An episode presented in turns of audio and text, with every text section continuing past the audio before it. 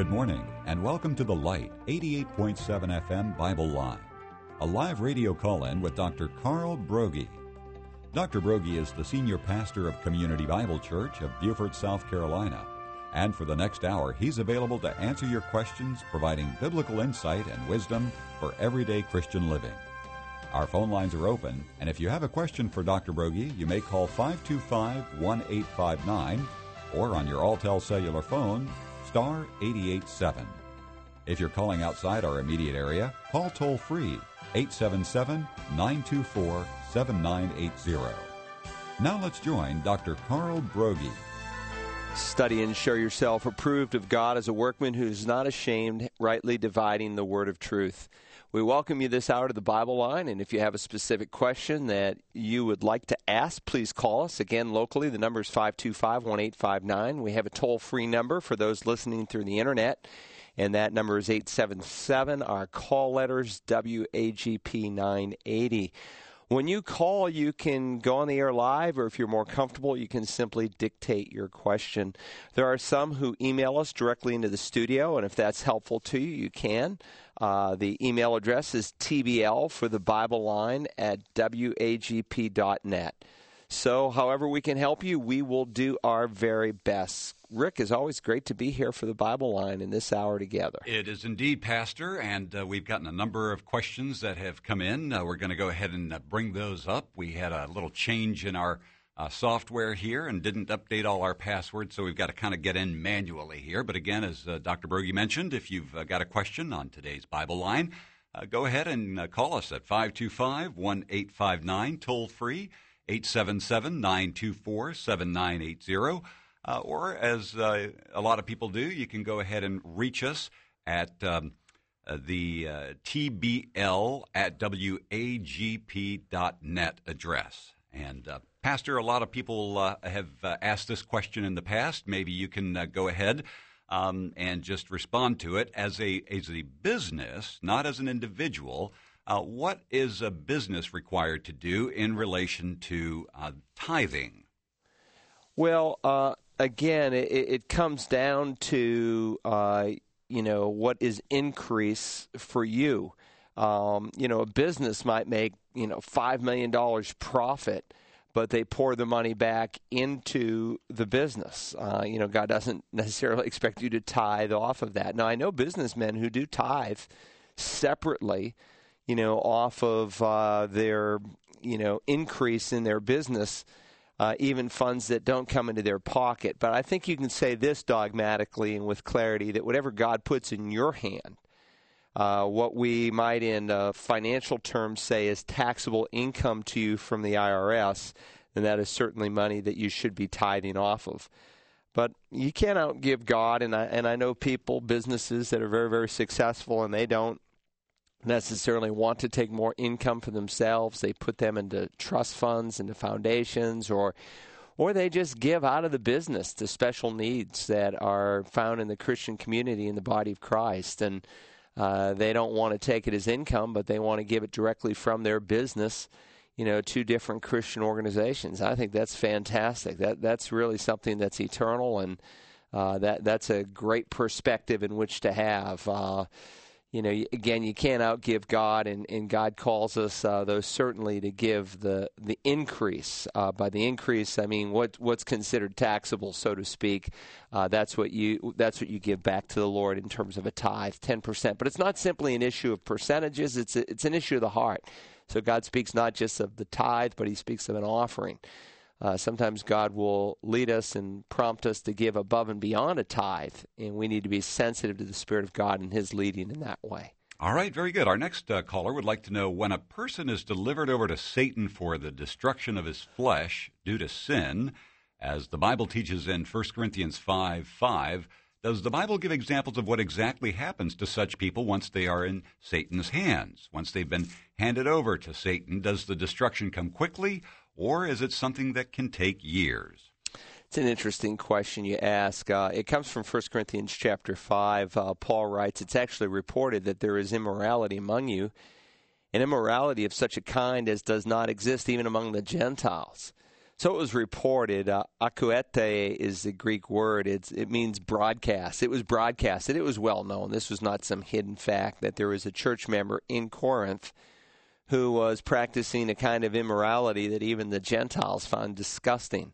That someone had his father's wife, namely that they were sleeping with their stepmother. And he says, You've become arrogant and have not mourned in order that the one who has done this deed might be removed from your midst. But, he says, For I, on my part, though absent in body but present in spirit, have already judged him who has so committed this as though I were present.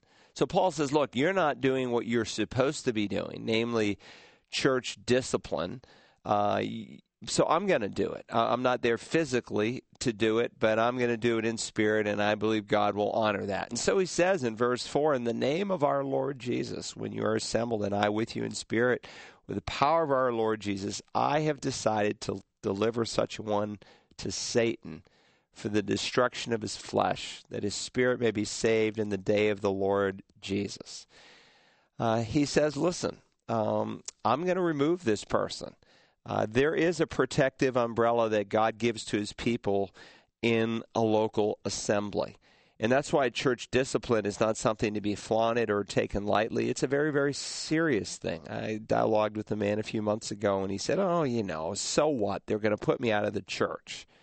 This is an individual in another state, and I was trying to exhort him to do what was right. And I said, It's not a so what, it's a, it's a big deal. I said, If you are a genuine believer, a true born again believer? Well, number one, those whom the Lord loves, he disciplines. But when a local assembly, a group of believers sanction together that you should be under the discipline of that assembly, then um, you know it's much like Job. Um, he was a righteous man; he wasn't living in sin, but God gave permission for Satan to uh, harm him and not to take his life. There was some limits to it.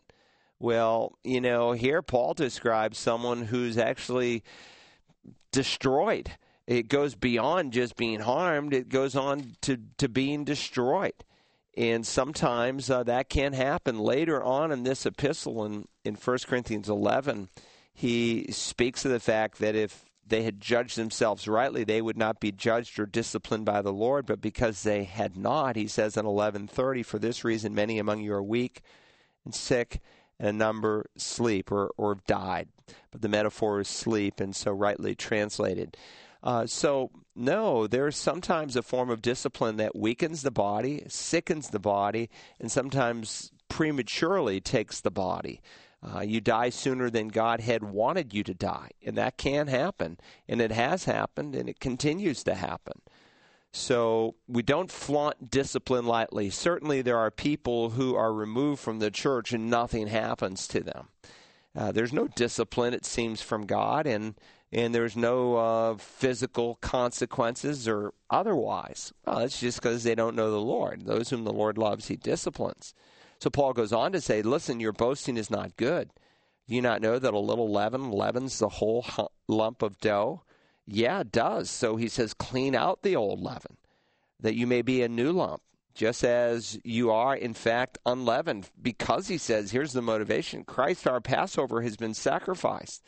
Jesus died for us, not to allow us to serve the world, but to allow him to serve him. So let us celebrate the feast, not with old leaven, nor the leaven of malice and wickedness, but with the unleavened bread of sincerity and truth. Uh, because of what he's done, we are to present ourselves to God as holy and living sacrifices. But sin un- left unchecked in the church, one, it, it has a destructive force. Uh, it encourages and sanctions and condones sin, and it really destroys the testimony of the local assembly, such that our names, uh, or our church name, or our individual name, is blasphemed among the Gentiles. The name of God ultimately is blasphemed because of uh, a disdain uh, to do what is right. Anyway, let's go to the next question. Good question. All right, 525 1859, toll free 877 924 7980. And we had a question from a listener who would like to know how you convince someone that the only way to God uh, the, uh, to the God the Father is through Christ His Son when they don't believe the Bible is the definitive Word of God? Do you use Scripture anyway, or do we inundate them with facts proving the Bible is true? How do we even start, or do we just back away and pray? We'll get to that first. Uh, we've got a live caller. We always give preference to live callers, so let's go to them now. Thanks for holding. Good morning. You're on the Bible line. Uh, good morning, gentlemen. Um, Dr. Brogan, I had a question about the qualifications for a pastor. I had a uh, discussion with a friend of mine um, over the weekend, and he's trying to convince me that there is no qualification for a pastor um, because a pastor is not in charge of anything. Uh, I disagreed with him, um, citing uh, 1 Timothy chapter 3. You know, I was calling you, if I'm ignorant of this, I was calling to find out if uh, you have a different take on this. No, you're absolutely, you know, on track here.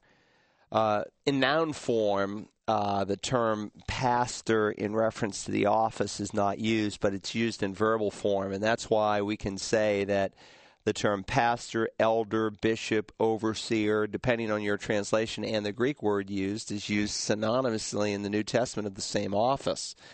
Uh, so he says, for instance, in 1 Timothy 3, that you reference to him, if any man, it, it is a trustworthy statement, if anyone aspires to the office of overseer. And the Greek word there is presbyteros. We get our word Presbyterian from it. It's a fine work that he desires to do. Uh, if you were using the Old English, it wouldn't translate it overseer, but bishop. Uh, that's how they rendered it in the King James English and even in some translations today. An overseer then must be above reproach, and he gives the uh, qualifications. Um, so again, he, he's very clear, he's very articulate, very precise here as he speaks of what those requirements are. When you come to the book of Titus, which is another central passage in the New Testament that deals with the qualifications for this office, he says, For this reason I left you in Crete, that you might set in order what remains and appoint elders. Um, there, the word is not uh, presbyteros, but episkopos uh, that you might appoint elders in every city as I direct as I directed you, namely, if any man be above reproach. And then he says, for the overseer. So again, he's using two different Greek words, uh, episkopos and presbyteros. One's translated um, bishop, the other is translated elder, but he's speaking of the same office.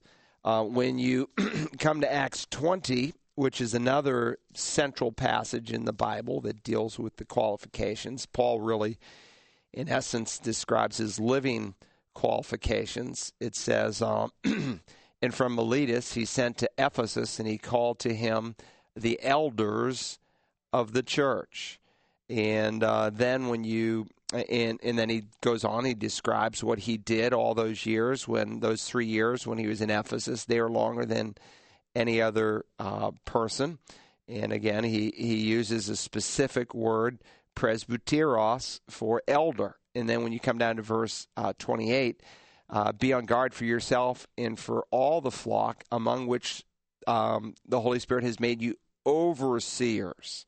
And there he uses a different word, episkopos, uh, or episkopois, it's plural actually. So again, same office. And then he says to shepherd or to pastor the church of God, which uh, he has purchased with his own blood. So the term pastor, elder, bishop, overseer, it's used interchangeably in the New Testament of the exact same office. So again, uh, your, your, friend, um, no one would agree with him uh, is it's not even close, you know, to being on target. The point of disagreement isn't over the uh, interchange in, of those terms. The point of disagreement often is what do the qualifications mean and how do they apply today here in the 21st century? That's where the point of Rob comes. So, uh, does that make sense? Yes, sir. Thank you very much, sir. Yeah, great question. I appreciate it.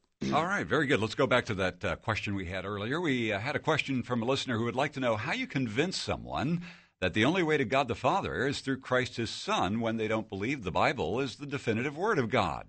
Do we use Scripture anyway, or do we inundate them with facts proving the Bible is true? How do we even start, or we do we just back away and pray? Well, it's a it's a good question. Uh, let me answer it on a couple levels.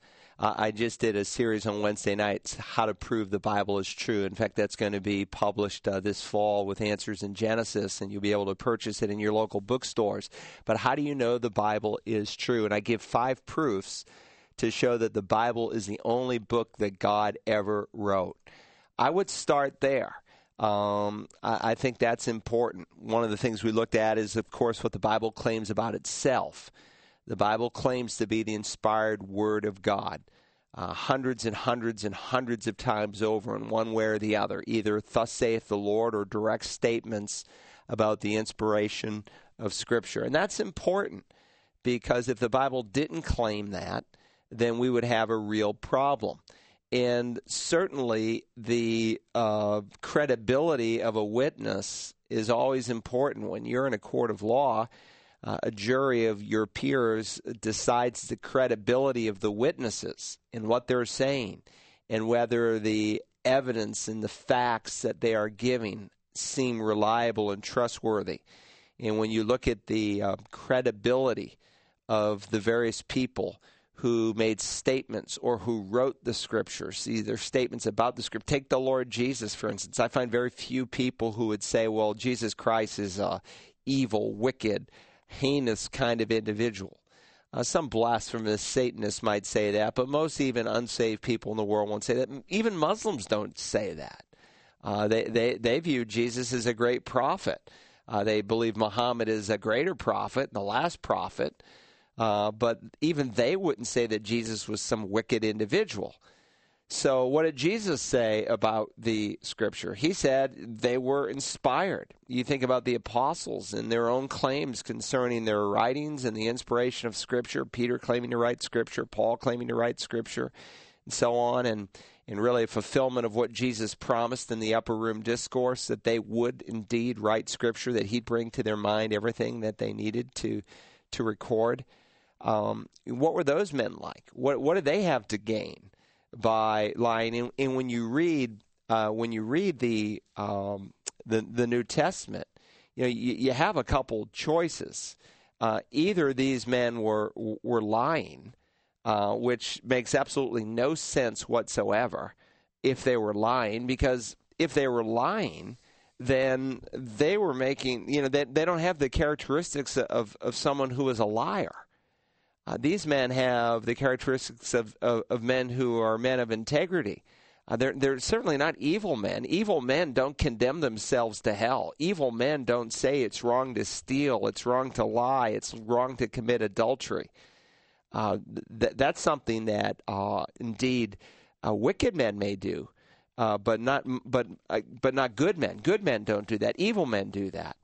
So when you look at the credibility of the witnesses, it's it's very apparent that these guys were, you know, far different. When you look at the historical facts that they record, uh, there's never been a single fact ever written in Scripture that has been proven to be an error. Now, there were people like the French Institute of Science that in the 1800s uh, recorded 81 so called errors in the Bible. Not a single one exists today. Not one. Uh, sometimes, you know, there have been statements made in the Bible that we have not been able to sustain by archaeology or, or human history. For instance, the, the Hittite people, which the Bible describes as a great civilization, uh, describes them throughout the, the Torah and up, up into the Chronicles. And yet, it's not until, you know, the last century, early in the last century, that we begin to find out through archaeology that such a people even existed. So, you know, again, uh, how, how, do you reckon with this? How, how, do you deal with this? Well, you, you deal with it very simply that uh, God's word is true. Whenever it makes a statement about, you know, archaeology or uh, some scientific statement, you know, th- there was a time in the world when it was uh, fashionable to believe that the world was flat. That's what most people believed. The world was flat. Well, you know, the Bible taught through the prophet Isaiah and in the Proverbs that the world was round. In fact, Christopher Columbus, based on his understanding of Scripture, was not afraid to sail for a new and look for a new world because he believed that indeed the world was round, because he believed that's what the Bible said. And so, um, you know, when when when you put all that information together, I, I don't think it's it's accidental when you look at fulfilled prophecy. But you might want to go to my series that I just recently did, how to prove the Bible is true. Now, it may be that this person says, "Don't confuse me with the facts," that they're not interested in even examining what the Bible says about itself. You can't help people like that. But if they are asking honest questions and you know, when you, when you're dealing with apologetic issues, sometimes you're dealing with people who are looking for an excuse for unbelief, and you can sense that. Um, you know, you can say to them sometimes, "Look, if I could prove to you definitively that the Bible was the Word of God, well, you had absolutely no question that the Bible was the only book on the face of the earth that God wrote and inspired, would that change anything in your life? Would you be willing?" to uh, therefore believe it. And if they say, well, or respond to it, if they said, well, no, then, then you're wasting your breath. But if they say, yes, if the Bible really is true, and if there's really evidences that I can look at and examine and think about, it would make a difference in my life because then everything in it is absolutely authoritative, and now I have a plumb line in which to evaluate and judge my own behavior. Yes, it would make a difference. Then you have a, a basis in which to discuss and talk about the person. And so you've got to evaluate that. You've got to ask that question. It's very, very important. All right, 525 1859, toll free 877 924 7980. And uh, you can email us at tbl at wagp.net. And our uh, next caller would like to know should a Christian continue spanking his or her children if it is illegal? And I would say absolutely yes, because the Bible would would teach that very thing. Let me take you to couple passages in the, in the Word of God. Um, most of us can quote Proverbs 22 6. It says, Train up a child in the way he should go, and even when he is old, he will not depart from it. And certainly, part of that training process involves physical discipline. In the same chapter, he's going to say, Foolishness is bound up in the heart of a child, the rod of discipline will remove it far from him uh, in Proverbs a little bit earlier in Proverbs uh, 13. Uh, let me just turn over there. Proverbs 13. Here it is in verse 24. It says, He who spares his rod hates his son, but he who loves him disciplines him diligently. So, again, a very clear, precise statement. Uh, he'll also say, uh, here in the book of Proverbs. Uh, let's see, in Proverbs 23 and in verse 14, he makes this statement You shall beat him with the rod and deliver his soul from Sheol. So he says, Don't hold back discipline from the child. Although you beat him, with the rod he will not die. You shall beat him with the rod and deliver his soul from Sheol. Now, beat may sound a little abusive in our day. Uh, more literally, the Hebrew word just means to smite, to hit him with the rod. It doesn't mean beat like beat black and blue. Now, let me just say uh, quantitatively here when the Bible speaks of discipline, it never speaks of abuse. Uh, God's against child abuse. And many parents have grown up in homes where they themselves were abused, and so their tendencies to go to the opposite end of the spectrum and to offer no discipline at all. And discipline certainly involves corporal punishment. The Bible is very clear through passages like this, what we call spanking. The Bible speaks of the backside and it speaks of the rod.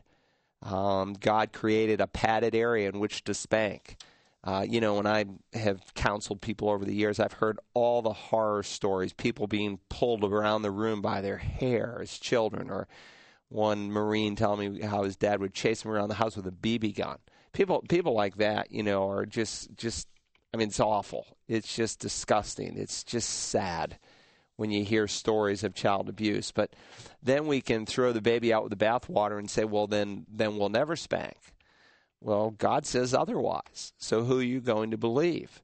So, number one, you have to establish in your mind is it biblical to spank? And the answer is yes. And this is just obviously a, a, brief answer. I have whole sermons on this. You might want to listen to a sermon I did on Ephesians 6 on Father's Day a few years ago. It's online at searchthescriptures.org or at our Community Bible Church website, where Paul speaks of bringing our children up in the discipline and instruction of the Lord.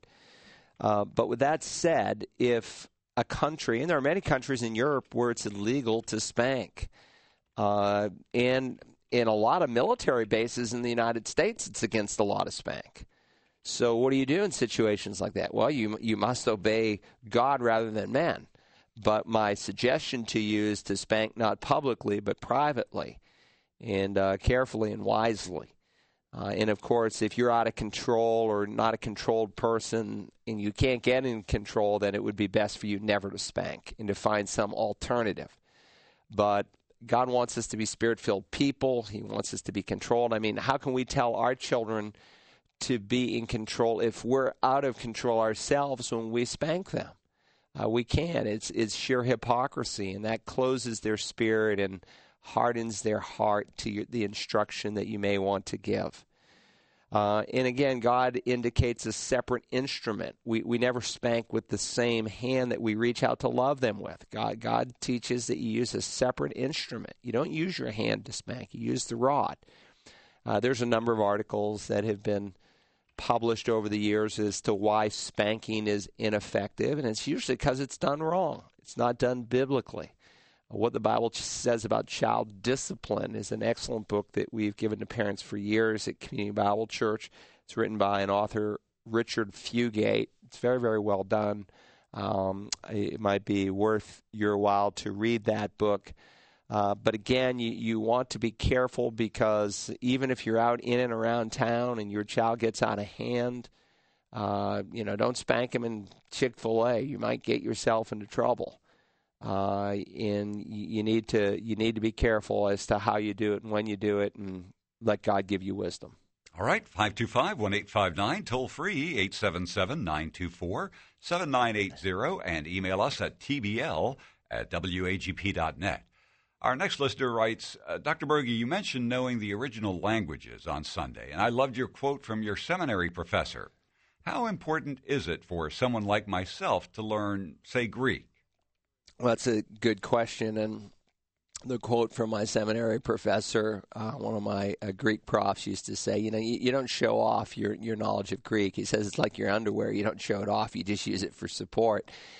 And uh, certainly, there are some decisions uh, in understanding certain texts that are very, very helpful if you know the original language. Uh, I think it was Martin Luther who who said that the, the languages were the sheath in which the Spirit of God places His sword and I think that's true. Uh, there are certainly nuances of a original word that cannot be translated with any single word. Uh, we open this um, this uh, broadcast every Tuesday with a quotation from 2 Timothy 2:15.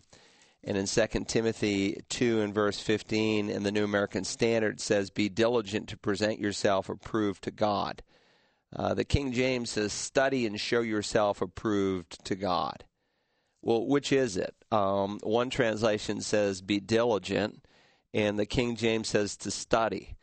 Well, the Greek word that's used really has both nuances. And if you're trying to do a corresponding word for word translation, uh, you can't unless you go to some kind of amplified edition uh, you can't use a single English word to bring out the nuance. Um, you know, sometimes people study, but they don't really study. They may spend two hours in the library as a college student, but they've goofed off, or their mind has been daydreaming while they've been reading chapter after chapter out of some book. And if you ask them about their retention, well, it might be really low. So there's a study, but then there's a diligent kind of study. And, and really, it's hard work to study the scriptures. The apostles recognized that in Acts 6 when uh, they gave the responsibility of the serving of tables to others because they said, We have to devote. And the word devote is a word of intensity in the original. We have to devote ourselves to the study of the Word of God and to prayer. And so it is hard work. Um, but again, sometimes there's not a single word, and sometimes there's um, different tenses, especially with verbs that don't come out in English. In English, we have past, present, and future tense. Well, they have the same in in Greek, past, present, and future, but beyond uh, that, they they have not only the time of the time, but the kind of time, what we call aspect. So, like um, in Ephesians 5:18 it says do not be drunk with wine but be filled with the spirit. you might read that in the English text and say, "Oh yeah, I need to get filled with the Spirit," and like it's a once and it for once and for all kind of thing. Actually, the word that's used in in the Greek speaks of a different kind of time.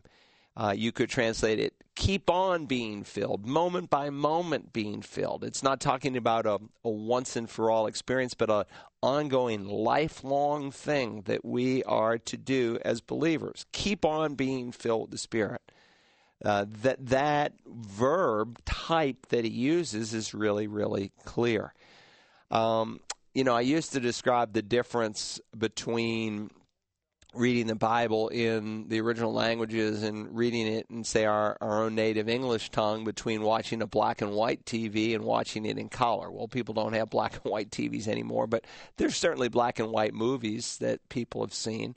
Or it might be the difference between, uh, say, today watching television on a 20 inch screen versus some high definition, you know, 70 inch screen with surround sound you could see the same movie, get the same information, but some of the fine nuances would be brought out in the uh, latest technology. Well, let me just say, first of all, that if all you ever read in your life is the English text, you could never exhaust it. We could never exhaust it. And, and, let me say, too, that a person is not more spiritual because they know the original languages than someone who doesn't. Uh, but if all you had was the English text, the Holy Spirit can teach us from that, and it would take us a lifetime to exhaust it, and we could never do it because the nature of God's Word. It's so deep, it's so rich. So I wouldn't worry too much about it. But on the other hand, I wouldn't be one who would criticize those who do know the original languages because the translation that you have of your Bible is done by people who are willing to learn the original languages. Uh, that's how we got a translation in the English tongue. Uh, and you can trace the history of the English Bible. And if that's something you really want to study, I, I did a, a 51 week series on bibliology, the doctrine of the Bible. And one of the um, sections, there were six sections to that course, is how we got our English Bible. And I traced the whole history of the English Bible uh, right down to the various translations that we have today. And I deal with a lot of uh, translations today that maybe aren't so great. You know, and there are, again, a variety of translations. On one end of the spectrum, you'd have what you would call a, a pure paraphrase, maybe like the message, which is terrible in places, absolutely terrible. Um, you know, he, he rewrote some passages of the Word of God um, in, to I don't know what his motivation was, but he, he you know like in 1 Corinthians six he, he left out homosexuality. How, how can you leave that out of the text and just blur over it like it's not even a sin on his list? Um, Paul was real clear about the sin of homosexuality in that passage. And there's a number of other passages which I do a, a, full analysis of. So that's one end. On the other end of the spectrum would be what you would call an interlinear Bible, where you have, say, the New Testament in Greek, and below the Greek words, you have the English text. Uh, that would be very wooden, difficult to read, because sometimes the first word in the Greek text is the verb. Uh, we usually go subject, verb, object, but they don't always do it that way in Greek, and word orders changed up for emphasis. So there's different kinds of translations, and knowing the different kinds and what might be useful for Bible study purposes, I think would be a, a great study for you to consider. But, but uh, don't feel bad if you don't know the languages, but neither criticize those who do, because scholarship is necessary uh, to give us whether it's the Old King James or the New American Standard. All right, we've got a live caller standing by. Let's go to them now. Thanks for holding. Good morning. You're on the Bible line. Good morning, gentlemen. Dr. Broggi, um, during the seven years tribulation, um, um, I guess I should say after that, um, will, there, will there be many survivors leading up to the second coming of, of Jesus? And if so, after that, uh, during the thousand years, uh, I'm, I'm sure if there are people left, that you know they'll be marrying and, and having children. And uh, I've I've often been told that our the lifespan will be actually going back to like when when Adam and Methuselah, that people will live generation after generation. Is I'm I'm just a little confused by this. Well, it, it's a good question, and you know, I, I was recently in the Eastern Europe teaching a course on eschatology, and uh, one of the things I covered was 10 reasons why I believe in a pre tribulational catching up. Now, the word rapture is kind of an English word. Uh, it's foreign to, say, the Slavic people if you use the term rapture. They don't use the term rapture, they use the word caught up. And uh, really, that's, that's accurate because in 1 Thessalonians 4, Paul said, We shall not all sleep, but we shall be caught up. And the word caught up is the Greek word harpazo, which uh, in the Latin translation of the fourth century that Jerome did, it was rapto, and it came into English as rapture. So I don't care what people call it, the rapture or the catching up, it, it makes no difference. All Christians believe in the catching up of the church. The point of debate comes when will that catching up take place? And is it synonymous? Is it the same as the physical, literal second coming? Uh, there are some people largely it goes back to how they view Israel that do not believe that when Jesus comes at his second coming to the earth, that he will literally rule and reign for a thousand years. Uh, their argument is that uh, the promises made to the nation of Israel were conditional in nature, uh, that they forsook through their disobedience the promise for a coming kingdom, and Therefore, uh, the church has taken the place of Israel. Uh, th- this thought was initially, initially presented by someone called St. Augustine. Uh, it was later capitalized by the Roman Catholic Church as they were firmly established. The Roman Church said, no, God's done with the Jewish people. Uh, they're no longer of any great significance in terms of God's plan for the ages. We now, the Roman Catholic Church, are the true church. And so you had guys who came out of that church, like Calvin and Luther and others, and they carried a lot of Catholic theology with them. They reformed uh, the church or people who were willing to listen to their teachings from the scriptures in a number of critical areas, but not every area. So they said, well, the church is not just some institution and organization that you might even have a you know, um, an indulgence guaranteeing that you're going to heaven. No, the church is made up of true born again believers who, by grace alone, through faith alone, have received Christ. But they said, in essence, the church was the new Israel. So that flavored their view of future things and what would happen. So there's not a single passage in the Bible, kind of like with the doctrine of the Trinity, there's not a single verse in the Bible that teaches the doctrine of the Trinity. But when you put a number of verses together, it's really clear that the Bible affirms there is one God who coexists in three co equal eternal persons the Father, the Son, and the Holy Spirit. Well, the same is true with a pre tribulational catching up. Uh, the scripture, if literally applied, demands a pre tribulational catching up how are the prophecies for the first coming of Christ fulfilled? Well, they were literally fulfilled. There's 333 prophecies concerning the first coming of Jesus, and every single one was literally fulfilled. When the prophet said he'd be pierced through for our iniquity, that's exactly what happened in the crucifixion. When it spoke of a rich man and his death, that's exactly what happened through Joseph of Arimathea when his grave would be with wicked men. That's exactly what happened with the two thieves. That he'd be born in Bethlehem of Judea. That's exactly what happened. That he'd rise from the dead on the third day. That's exactly what happened. Every single prophecy was literally fulfilled. And so when we come to the prophecies concerning the second coming, we shouldn't understand them any differently. Certainly, there is. Um, uh, language that is sometimes symbolic. Most of the time, though, the languages, uh, the, the symbols are, are defined for us in the Word of God. So in Revelation, it speaks of the candlesticks and the stars, but then the candlesticks and the stars are defined as what those symbols represent, what they mean.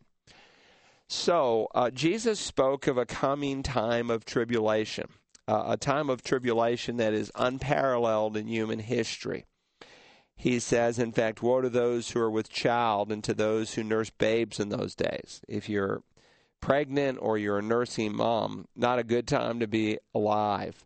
Pray, he says, that your flight may not be in the winter or on a Sabbath, for then there will be great tribulation, such as has not occurred since the beginning of the world until now, nor ever shall. So Jesus is speaking here of a time frame that is unparalleled in human history. This is exactly, by the way, what the prophets of the Old Testament described it as in Daniel, Jeremiah. We call it the Great Tribulation. Uh, they called it the time of Jacob's trouble because uh, this is a, a time frame that is centered around the nation of Israel. Unless those days, he said, had been cut short, no life would have been saved. But for the sake of the elect, those days shall be cut short. So Jesus said, Look, unless the Father somehow had intervened, um, no one would have survived on the planet.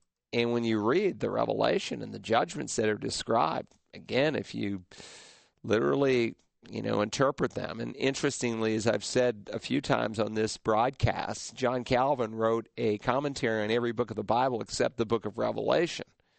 And I don't think it was by accident because he didn't really know what to do with Revelation and he wasn't consistent in his hermeneutic and the principles that he used for interpreting the Bible, where he would literally interpret some passages, but then somehow he'd spiritualize the rest. And Revelation was just too much for him, so he just left it alone altogether, which probably is good because it would have only confused and messed more people up.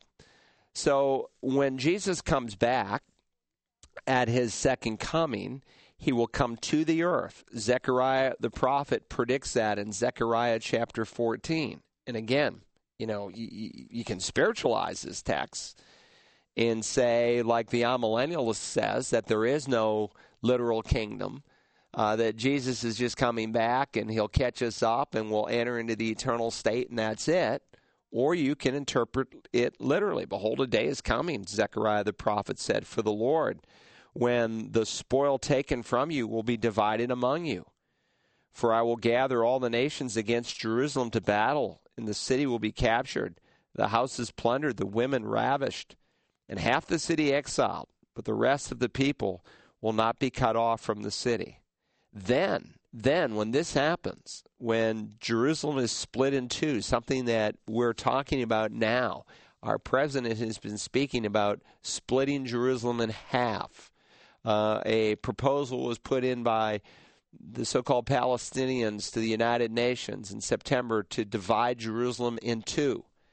Now, the Bible here affirms it's going to happen, but it's not going to happen through peaceful means. It's going to happen through a battle. But when it does happen, and by the way, that they would even speak of it happening in our day, I think is of great significance.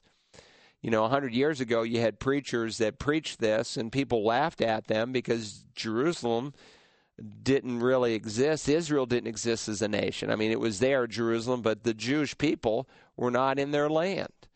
Uh, and then they became a nation. Uh, but God will literally fulfill this. Then the Lord will go forth and fight against those nations, as when he fights on a day of battle. And on that day, his feet, the Lord, Yahweh, uh, his feet will stand on the Mount of Olives, which is in front of Jerusalem, the east, and on the Mount of Olives will be split in the middle from east to west. So again, that, that's a literal prophecy where the feet of the Lord Jesus, Messiah, literally touches the mountain and it's split in two. Uh, so again, how do you how do you interpret that? Well, you, you have to interpret it literally. So there, there's coming a day. I believe the Lord first comes in the air we shall meet the Lord in the air, not on the earth, but in the air. Uh, we shall meet the Lord in the air. That's the catching up of the church. The seven year period unfolds. Then Jesus comes back. His feet touched the Mount of Olives. Uh, and again, had he waited longer, another six months, another year, I mean, much longer, nobody would have survived on the planet because of what was unfolding. I mean, there would have been no food to eat uh, because all the green vegetation is gone. All the waters have been turned into blood and so forth. Uh, people just wouldn't be able to survive. Uh, but then he comes, and one will be taken, one will be left. That's at the second coming. It has nothing to do with the rapture. Hal Lindsey in the 70s, through a book he wrote called The Late Great Planet Earth, said that was the rapture. No one in the history of the church ever saw that as the rapture before he did. He went to the same seminary I did. None of his professors agreed with that, but he popularized that through a best selling book that was um, more hype uh, than it was fact. Nonetheless, um, what Jesus is talking about those who are taken away in judgment and those who are left to rule and reign upon the earth. Now, it's very clear that these people who rule and reign with Christ on the earth, who enter the millennium, enter in their natural bodies. They have to, because again, when the Lord comes to catch his people up, we are given a resurrected body like Christ. Philippians 3 20 and 21. So if we're given a resurrected body like Christ, well, Jesus said in our resurrected body, we're like the angels. We neither marry nor are given in marriage. So the uh, marriage relationship, in terms of uh, you know having children and so forth, it, it's over. It's over in our resurrected body, and yet it tells us here. And when the thousand years are completed, Satan will be released from his prison and will come out to deceive the nations which are in the four corners of the earth, Gog and Magog, to gather them together for the war. The number of them is like the sand of the seashore. And they shall come up on the broad plain of the earth, and surrounded the camp of the saints in the beloved city. And fire will come down from heaven and devour them, and the devil who uh, deceived them was thrown into the lake of fire and brimstone, where the beast and the false prophet are also, and they will be tormented day and night forever and ever. So Jesus comes back. Um, he rules for a thousand years, Revelation 20, verse 4 says. Satan is bound during that thousand years. And at the end of the thousand years, Satan is released from his prison and he deceives the nations. Who does he deceive? I mean, if we're in a resurrected body and we've been caught up, and in our resurrected body we can no longer sin, we'll be like him, the Bible says. Um, we won't have the ability to sin. We'll be eternally confirmed in a state of righteousness. Then who who is going to rebel? uh, against God's Messiah ruling here on the earth? Well, it will be the children and grandchildren and great grandchildren of some tribulation saints who enter the millennium in their natural bodies. And so, yes, the curse will be lifted off the earth. The lamb will lay down with the wolf. The baby will play next to the cobra's nest. There'll be a long, protracted period of time for people to live. Uh, yet, you know, just like today, God has children but no grandchildren. My, my my children are not automatically Christians because I'm a believer and you know and I and I you know my wife and I brought them into this world. They have to make a decision for Christ. Even so with the children and grandchildren and great grandchildren of tribulation saints and not all will choose for Christ. Which really tells you how foul the sin nature is because they will have rejected literally God's Messiah ruling on the earth without the devil even to tempt them because he'll be locked up. They will have made their decision. And so then the devil's loosed and he woos them into a battle against God's Christ, which is a foolish battle, and it just ends in their destruction. So when you interpret the Bible literally, and by literally, I'm not saying that we are ignoring figures of speech and metaphors and so forth. Uh, maybe a better way to say it is a plain interpretation of the Bible because people often, you know, misuse and abuse the term literal interpretation of the Bible. Uh, you know, and of course, it's convenient for many people. When you speak against homosexuality, they'll say, well, you don't literally interpret the Bible, do you? Yes, I do. I, I, the, the plain interpretation of Scripture. So if the plain sense makes normal sense, you should seek no other sense, otherwise, you have sheer nonsense. So we just plainly interpret the scripture and then apply it. So God within the Bible gave us a hermeneutic, a, a principle for interpreting his word. And when you see the New Testament writers and the Lord Jesus interacting with the Old Testament, they interact not in some allegorical interpretation as Augustine did, and many followed that school of thought. And some literally interpreted it like Calvin, but when it came to prophetic literature, he allegori he, he, he took an allegorical approach. Um, you know, the New Testament writers literally interpreted the text. And so God gave us a principle on how to interpret the Bible and we can't ignore that. So and we can't ignore history either in terms of how the prophecies for the first coming were fulfilled. Great question. Let's go to the next one. All right, very good. Thank you for that caller. And uh, we do have another call coming in here. We'll see if they want to go live. In the meantime, our next caller uh, had emailed their question wanting to know can you lose your salvation? And if so, how could it happen? Well, let me just give you the quick answer no. You, you, you cannot.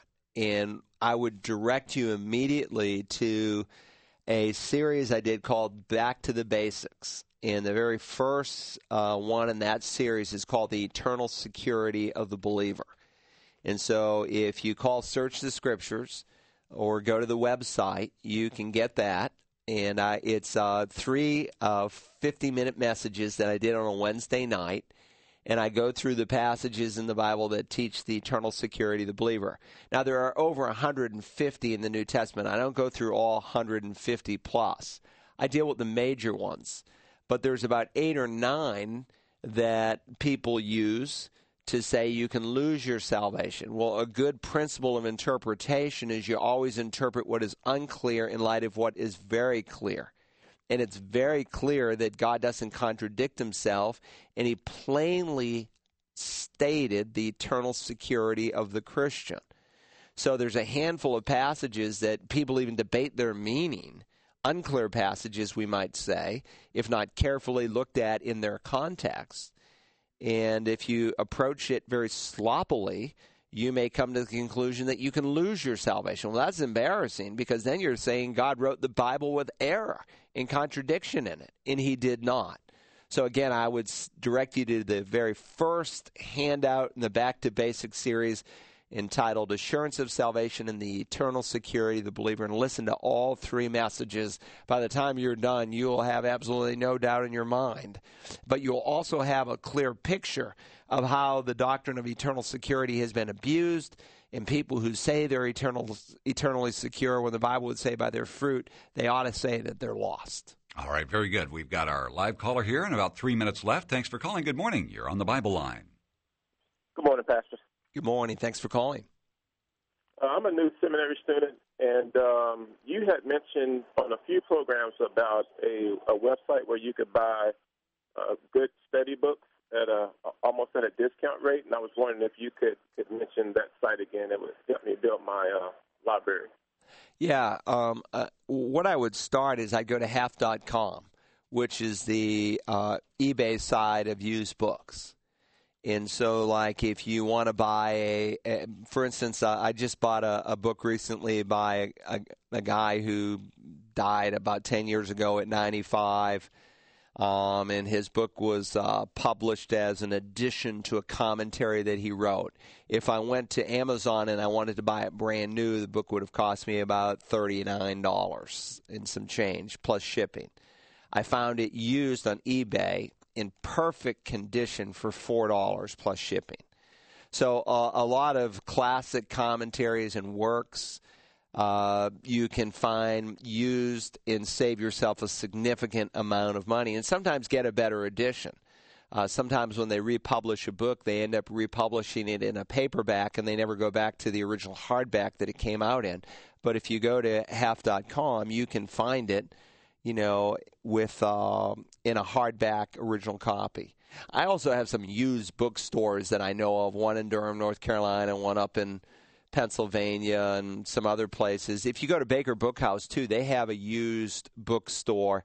You can go online there. If you just Googled used Christian bookstores, uh, used Christian books um, for sale, you'll get some of these uh, Christian bookstores and you'll find some classics. So, you know, you might want to go out and say, buy the Bible Knowledge Commentary, which is a two volume uh, book on the Old Testament, New Testament. It costs you about $150. You can probably find it used online for about 25 bucks so you can save yourself a lot of money when it comes to books. Books are really overpriced, especially if you're a college student and you're buying it from on the university bookstore. You talk about overpriced. I mean, they're just gouging people there.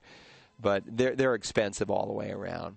Anyway, we're out of time today. I appreciate that question from that seminary student. And um, if you have a question we didn't get to it, maybe God willing, we can do so next week.